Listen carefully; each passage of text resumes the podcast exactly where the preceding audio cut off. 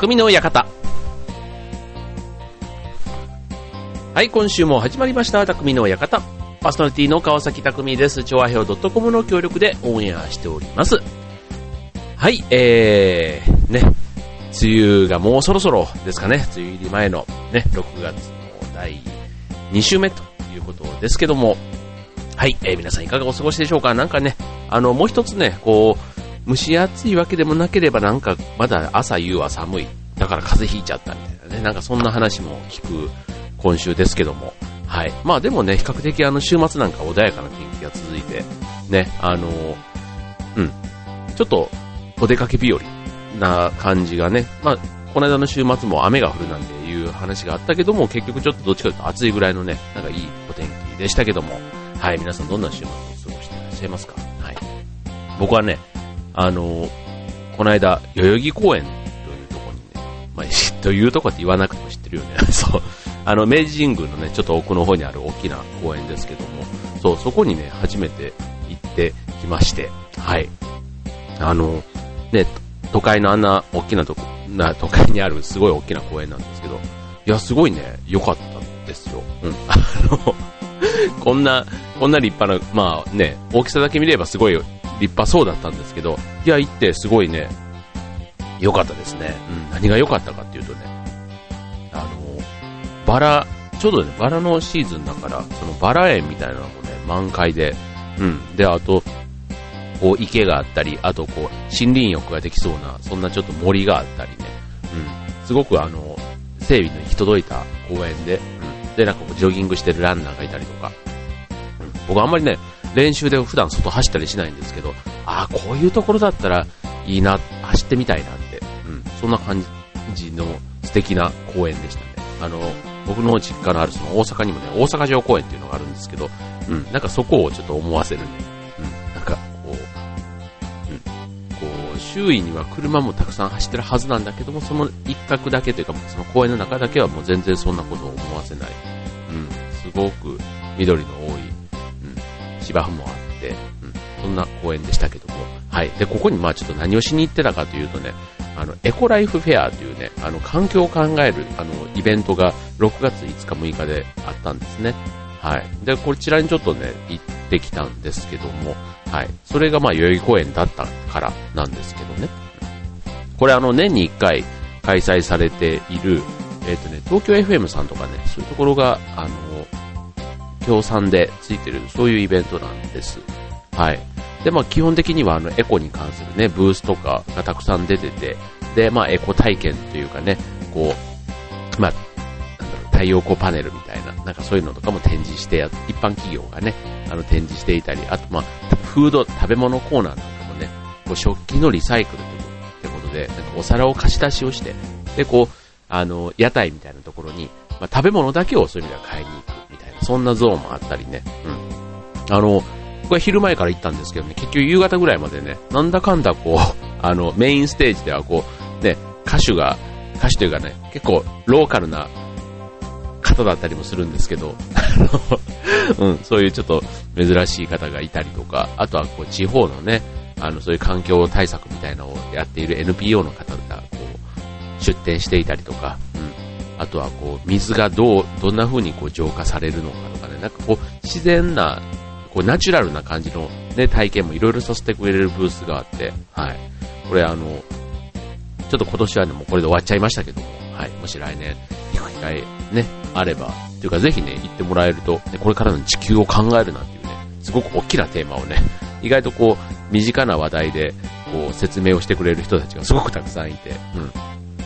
あの、楽しかったです。はい。でね、そんな中でね、僕はこの中であの、プロナチュラリスト、佐々木博さんっていうね、あの NHK の番組なんかにも出てらっしゃる方なんですけども、この方が主催する公園の生き物探検隊というのにね、ちょっと子供たちと一緒に参加をしてきまして、はい、これもね、またね、それでまあ代々木公園の良さをさらに知ったことになるんですけども、はい、まずはちょっとそんなところを最初のコーナーでお届けしたいと思います。今日のテーマは自然です。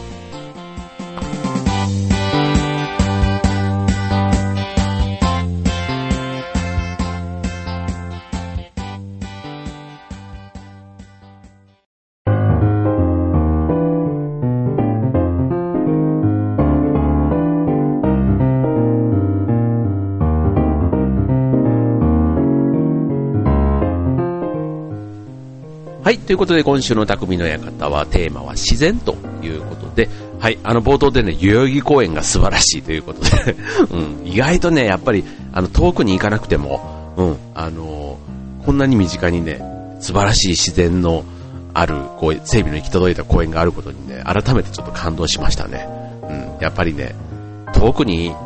ね、こう、行くのもいいですけど、近くでね、意外とこう見逃してるね、そういうスポットがあるっていうのに改めて実感しました。はい。天気がいいとね、代々木公園はとても良いです。はい。でね、あのー、先ほど言ったあの、佐々木宏さんのね、生き物探検隊というやつなんですけど、はい。これね、僕も、あのー、生き物を基本的に好きなんですよ。って言っても別に、ね、あの、動物とか犬とか猫とか買ったことないんですけど、あの、小動物ね、まあ、金魚とか、あの、カマキリとかね、カブトムシとか、うん、そんなのは昔からあの買ったことがあるので、うん、基本的に生き物は好きなんですね。うん、で、こういうね、代々木公園、ね、あの、都会にある大きな公園ですけども、まあ何がそこに生き物がいるのかなっていう、そういうのをね、子供たちと探しに行く、そんなツアーをね、やってくれてたんですけどね、うん。うん、ほんとね、あの、普段だったら、あんまりそうね、こう、蝶を探そうって言ってもね、まあ、そんなにこう、何々蝶がいたとかね、そういうのって、ね、説明してくれる人もいなければ、あんまり詳しくはわかんないですけど、やっぱりね、プロナチュラリストがいるとね、もうね、すべての昆虫、生き物について、これはこうで、ああでね、とかね、その解説がすごくね、素敵だったんですね。うん。やっぱりね、あの、ハトバスのね、魅力がね、いきなりハトバスですけど、あの、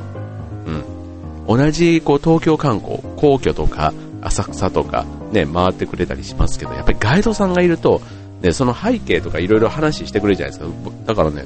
やっぱりね、ハトバスってね、そういうのが、やっぱり、受けるというか、うん、長年愛される理由なんだなって思うんですけど、うん、いつもた多分自分たちだけで公園に来たっていうのとね、やっぱりナチュラリストの方のね、解説付きっていうのはね、もう全然もう運命のね、良さがあ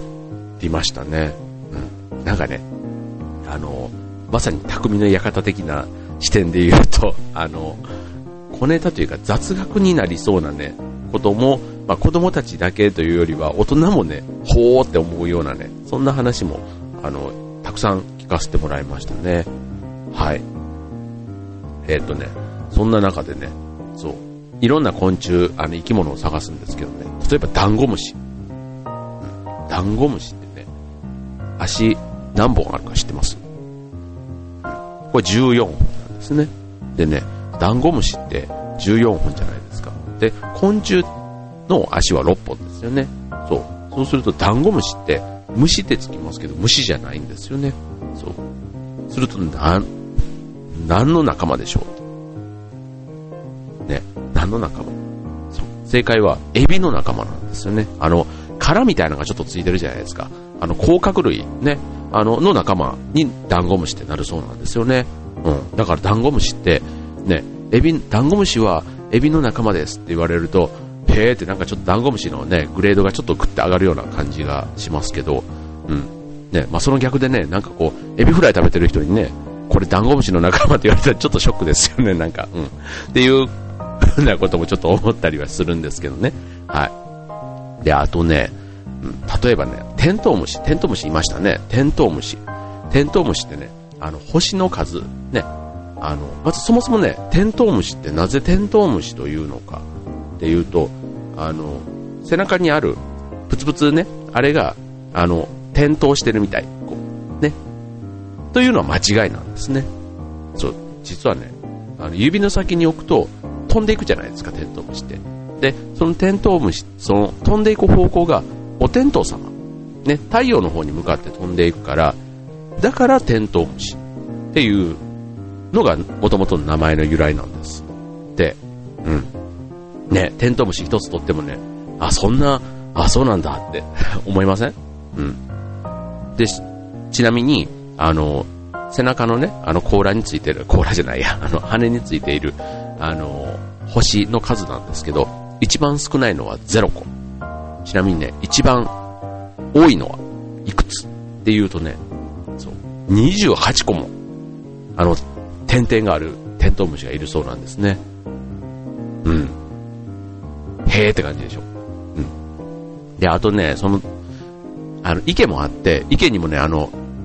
カルガモの赤ちゃんとかがね、ちょうどこの季節たくさんいたりとか、あとね、亀もね、あの、悠々と泳いでいたり、メダカもいたり、そんなね、いろんな生き物のいる池があったんですけど、うん、あの、アメンボもいましたね、アメンボ。うん。でね、アメンボってね、なかなか捕まえる機会ないじゃないですか。うん。でね、アメンボって、そう。またさっきのあの、ダンゴムシはエビの仲間で言うとね、アメンボは何の仲間でしょう？って言うとね、正解はね、セミの仲間なんだそうですね。セミ。なんか意外ですよね。そう。だからセミの、セミの仲間だから、そう、そうするとね、飛んでいけるんですよ。アメンボって。ずっと水の上にいるわけじゃなくて、うん。だから、夜のアメンボ、昼、昼間はね、水の上にいるじゃないですか。夜ってアメンボどこに行くかっていうとね、あの、自動販売機、あの、明かりにめがけて飛んでっちゃうんですよね。そう、飛べるから。だからね、あの、アメンボのいる池の近くの自動販売機に夜行くと、アメンボがね、光に寄ってきて、結構くっつい、あの、足の長いね、ガ、あの、ガというかね、蚊のでかいやつみたいな感じで見えることがあるんですけど、あれ、実はアメンボなんですね。うん。だからね、夜のアメンボ。で、しかもなかなか捕まえられないですからね、水の上にいると。うん、意外とね、夜の自動販売機に行くと、アメンボと出会えたりしますよ。はい。で、ちなみにこのアメンボってね、捕まえるとね、あの、水飴の匂いがするんですね。だからアメンボって言われるんです。はい。ね、アメンボの名前の由来、ちょっと不思議ですよね。なんか雨降りっていうのに関係あるのかなって思ったらね、実は水飴の飴から来てるね、アメンボというね、生き物もいましたね。はい。ちなみにね、なんかあの子供たちがいろんな生き物をね、あの、もともとね、蝶々とかね、そういうトンボとか、なんかあの、そういう生き物を探すっていうことで、まあ、行ったんですけど、まあ、当然ね、想定外のね、あの、それの時はスペシャルなんて言ってね、先生は言ってましたけど、スペシャルな生き物も探しましょうで、その見つけ、子供たちのね、一人が見つけてきた虫の一つで、ヒラタシデムシっていうね、虫を捕まえてきてたんですね。で、これってあの、えっとね、要はゴミ虫って言われるような仲間かなって僕は思ったんですけど、あの要はあの動物の死骸とかを食べてくれる虫です。はい。森の掃除屋さんみたいなね、そういう虫がいるんですけど、そう。で、このね、またその平田シデムシって、へーって、まあ、なんとなく見た目がね、あの真っ黒で、あの、チャカチャカ動くんですけど、結構あの、臭い匂いも出す出すんですよね。うん。そういう、あの、あんまりこうね、好きな動物、好きな昆虫ではない、疲れない昆虫、うん、なんですけどね。でも森にはすごくね、役に立ってる昆虫なんですけど、これのね、あの幼虫がね、まあ、当然ね、あの、成虫はね、カブトムシみたいな、ああいうちゃんと、あの、黒い甲羅、甲羅じゃない、また言っちゃっ。羽がついてて、あの、うん、そういうやつなんですよ。カブトムシ系のやつなんですね。うん、なんですけど、幼虫はね、なんと、あのね、風の谷のナウシカに出てくる、オウムって、ね、我々の世代だと、うん、すごく馴染みのあるある背中がね、怒るとこう赤く光るやつですけども、あれが、ね、その平田シデムシの幼虫が、そのオウムのモデルになっているということで、またこれはね、レアな話が聞けましたね。はい、皆さんちょっと本当、今日はね、かなりレアな、まさに匠ワールドにちょっと今日は、あの、お招きしていますけども、はい。ね、ほんとね、なんか地面をね、ほんと見てるだけでも、これね、ミミズの糞はこれなんですとかね、すごいね、ミミズの糞とかね、もうなんかビー玉ぐらいあるんですよ、なんか。なんか意外でしょ？なんかすごいね、細い、ポロポロってしたやつかなと思ったら、すんごい塊をね、一気にガーって出すみたいで、うん。でもミミズの糞って、あの、土をね、食べて、その土の余った土を出すから、結局土なんですよね。糞って言っても。そう。土の中の栄養を取って、あの、生きている生き物だから、そう、土を食べて土を出す。だから、ミミズの糞は土なんですよ。だから土の塊が、こう地面にあって、普段あんまりね、意識してみないとなんでこんな固まってんだろうって思っちゃうやつが、意外とミミズの糞っていうのもね、教えられて分かったり、あとね、モグラ塚っていうね、モグラの掘った穴がもっこりしてるとこなんかも、そう、森の中意外とあってですね、そう、代々木公園って、あの、モグラが結構いっぱいいてね、うん。なんか、深さは、モグラは2メーターぐらい深いところは潜れて、で、しかも半径1キロぐらいをね、行ったり来たりできるそうなんですね。そう。だからあの、ね、都会の道路の下、ね、道路、みんな上はもうコンクリートで埋め尽くされていますけど、まあ、2メーターぐらいね、潜ると、あの、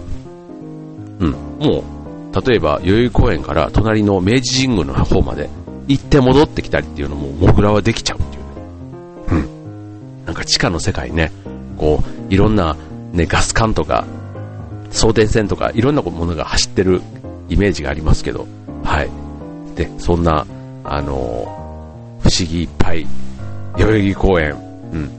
身近な、なかなかね、あの、スポットでおすすめです。はい。ということでね、あの、代々木公園、まだまだね、あの、実は続き、不思議生き物の話はね、たくさんしたいんですけども、はい。まず最初のコーナーは、こんなところでした。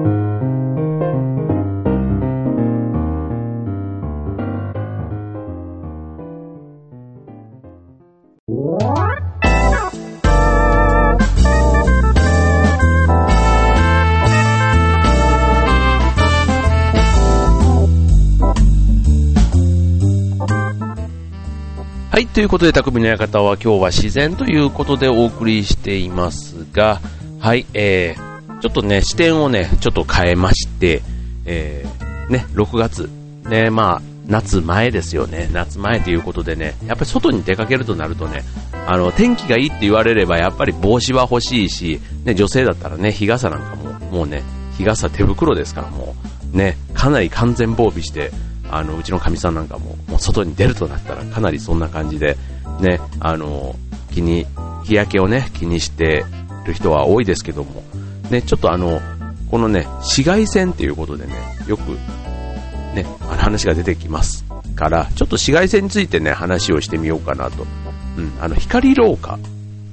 ていう言葉ってご存知ですか？光老化。うん、あの光、ね、光線の光に、えっ、と、年老いたの、あの、老、老化するね、老化、光老化っていうことなんですけど、うん、これね、あの、光老化とは、あの、紫外線を受け続けたために起こる乾燥やシミ、シワなどによる皮膚の老化現象のことを言うんですね。うん。例えば、あの、わかりやすく言うと、あの、部屋の中で、あの、日向にある畳畳とかカーペットとか、あとなんか本棚の本がね、こう日焼けして、色が変色してしまったとかね、あれ全部ね、光老化なんですね。光が当たることで、あの、物がどんどんぼ、脆くなるっていうの。うん、だから、人間もね、日光を浴び続けていると、あの、人間にもね、同じことがね、起こっちゃうんですよ。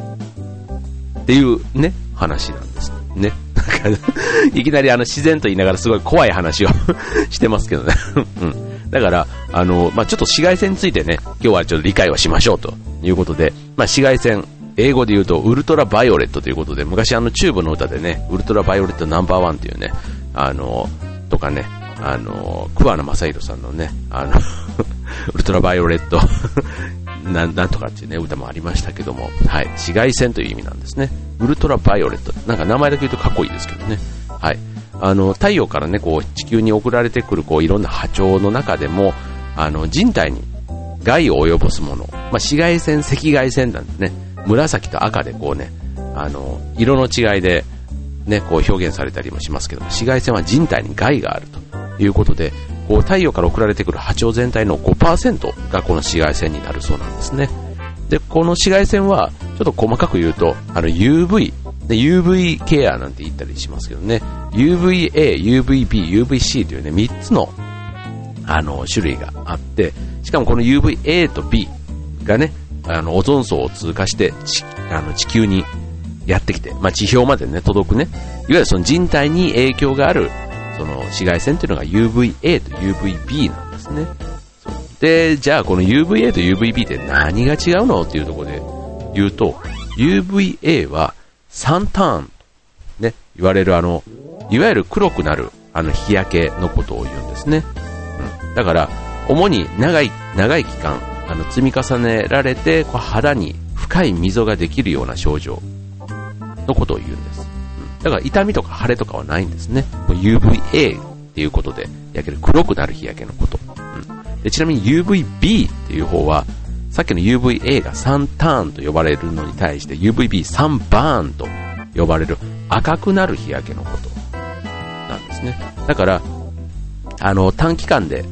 うん、腫れや水ぶくれなど急激な障害を起こして痛みが伴うもの。ね。なんかあの、色が白い人が急に焼けて、ね、肌が赤くなってっていうのはこれ全部3バーンで UVB の方なんですね。黒くなるね、長い、ちょっとずつこうね、焼いて、なんかね、こう朝黒いサーファーとかね、なってるような人たちは別に痛いとかって言わないじゃないですか。あの人たちはまあ3ターンっていうね、言われるあの黒くなる日焼けをしているということなんですね。はい。でね、まあここからね、そのまあ6月で、まあ外にさっきの公園なんか行くとね、もうほんとね、焼けます。うん。まあ森があるとね、代々木公園は快適でしたけど、代々木公園はほんと素晴らしい。うん。ですけども、うん。あの、日焼け止め。ね。で、これ日焼け止めね、あの、まあ、買う人はね、まああの、SPF とか、ね、PA とかっていう表示がよくあの、日焼け止めにされているのってご存知かと思うんですけども、うん、この SPF、サンプロテクションファクターというね、の略なんですけど、とはね、あの UVB、さっきの3番っていう赤くなる日焼けの、これをカットする効果のことを表してるんですね。はい。だから例えば、SPF15 という表示のね、ある日日焼け止め塗ったとするでしょ？そうすると、例えば何も塗ってなければ、20分で日焼けするところを SPF15 っていう風に表示されている日焼け止めを塗ると、20分 ×15 イコール300分ね。うん。つまり5時間のその日焼け止め効果が得られるというね、そういうことをね、このね、SPF っていうのは表示しているそうなんですね。うん。知ってました？これね、あの、これからね、多分日焼け止め買われる方、多いと思いますけども、15っていうのは5時間のね、日焼け止め効果があると。ね、それがわかるだけでもね、ちょっとあの、うん、品物の選び方とかね、ちょっと変わってくるんじゃないかなと思いますよね。はい。うん、でちなみにあの PA っていうのも話しましたけども、これプロテクショングレードオブ UVA というね、UVA に対するね、カット、あの黒くなる日焼けのカット効果を表しているそうで、あの、基準はね、プラスとかね、あの、ダブルプラス、3プラス、トリプルプラスか。うん。ね、そういうプラスの数が多いほど、あの、そのカット効果がね、高いっていうことでね、そういう SPF と PA っていう表示でね、日焼け止めはされていますけども、はい。うん。あのー、まあ、これね、あの、数字がね、じゃあとにかくね、日焼けしたくなければ多いのを選ぼっかってなりがちなんですけども、あの、まあ、当然ね、効果が強いということはね、あの、肌への負担なんかも、ね、強くなるっていうことも一方であったしますからね。はい。だから、あの、ね、肌の調子に合わせて、ね、短い効果のやつをこう、こまめに塗るっていうのも一つのね、やり方。あんまり欲張ってね、こう、何日間も、1日8時間の持つようなやつというよりは、もしかしたら人によってはね、こう、4時間に1回ぐらいとかね、5時間に1回とか塗るタイプの方がいい方もいるんじゃないですかね。はい、ということでね、あの、今日は自然というか、あの、ね、お出かけには、まず、ね、身近な生き物ということで、こう公園にいる生き物の話、ね、そんなところにもたくさん楽しい発見があって、楽しめますよという話と、ね、それを出かける前に、一つね、この季節、UV ケアということで、ね、あの、赤くなる日焼け、黒くなる日焼けあります。はい。ぜひね、うまくね、そういう日焼け止め活用して、あの、天気のいい日は、ね、ぜひね、お出かけして、外のね、自然、自然の空気、ね、たくさん吸って、これからのね、夏を迎えてもらいたいと思います。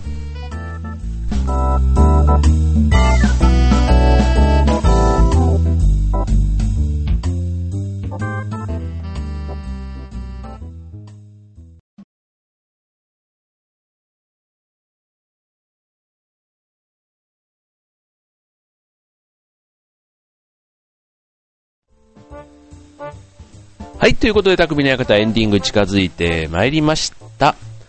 はい。えー、ね、えー。ね、な、6月に入るとね、なんかこれから、こうね、一応週末にいろいろ予定があるんですね。あの、まあ、この週末は、まあ、ちょっと子供たちと出かけるようかなんて言ってるんですけど、ただね、梅雨入りがね、もうそろそろだって言われてるとね、雨が降るとね、やっぱり予定が狂ってきたりね、あとね、来週の、うん、今週というか来週か、来週の週末はね、劇団の合宿があって、で、こちらはね、毎年あの、房総の祝いというところにね、の、あの、民宿にある、民宿に行ってるんですね。2泊3日で。で、こちらで合宿をするんですけど、うん、こちらはね、すごくね、またね、その房総のね、海の幸というかね、非常にね、ご飯が美味しいところで、で、ただそこに別館にね、こう大きな、あの、ホールというかね、柔道とかもできそうな、なんかそういうね、あの、稽古場みたいなのがあって、まあそこを貸し切って、あの、劇場のね、舞台と同じだけの実寸の、あの、仮舞台みたいなのを作ってね、そこでもう朝から晩までみっちり稽古をするっていうのがね、もう本番前の劇団の定番の行事になっているんですけども、まあ、うん、こちらはね、まあ、稽古は稽古で大変ですけども、まあ、その夜のね、宴会も楽しみで、僕は年に1回のね、もう本当はあの、イベントとして非常に心待ちに実はしているものなんですけどね。はい。ので、まあ、こういうのもね、控えているので、まあ、じめじめね、こう、カビっぽい季節もやってきますけども、はい、もうこれは、多分ね、もう最近ね、1ヶ月なんてあっという間に終わって、もうなんか梅雨も、ね、なんかいろんなものがね、あっという間にも時間がなんか流れるのがとても早い、あの、四十前のおじちゃんなんですけどね。うん。まあね、ちょっとあの、そういうね、行事もちゃんと参加ね、したいので、あの、このジメジメ季節、ね、あの、湿気対策とかね、いろいろやることはありますけども、はい、夏に向けて、地道に準備していきたいと思います。はい。で、今週の匠の館はそろそろね、えー、こんな感じなんですけども、今日はね、珍しくクイズを出したいと思います。はい。こちらはね、えー、クイズ、正、えー、応募者の中から正解者がいれば何か考えたいと思いますので、えー、もし正解が分かった方は、もうこれ、ドンピシャでいきます。ドンピシャ。うん。これね、僕の持っている答えとドンピシャかというところが重要なので、すごくね、あの独断的な部分もあるんですけど、はい。えー、さっきの代々木公園からの出題です。はい。代々木公園にはね、うん、あのー、鳥を食べる鳥がいるそうなんですね。うん。とで、その鳥はね、時速、なんと、350キロで飛べる。もうね、地上で一番速い生き物って言われてるんですかね。うん。多分、チーターもね、100何キロで120キロぐらいで走るって言われてますけどね。うん。この鳥はね、うん、時速350キロ、うん、で飛ぶと言われている鳥なんですけどね。はい。で、ちちなみにこちら、あの、今度開通するね、あの、青森まで開通する新幹線の愛称にもなっている、ね、鳥なんですけども、さて、この鳥の名前は何でしょうということで、今週はえー、リスナークイズということで出させていただきます。はい、えー、こちらは、正解者の中から抽選で1名様に何か素敵なプレゼントご用意したいと思います。ぜひご応募ください。えっ、ー、と、応募は番組ホームページの匠の館からね、えっ、ー、と、住所、氏名、年齢は大丈夫です。ラジオネーム、あと番組の感想なんかも添えて送ってくれ、もらえると嬉しいです。抽選で1名様に、えー、プレゼント用意したいと思います。えー、時速350キロで飛ぶ代々木公園にいる鳥は何でしょう？ヒント。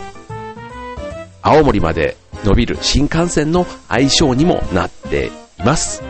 はい。ではご応募お待ちしております。それでは今週の匠の館はここまで。バイバイ。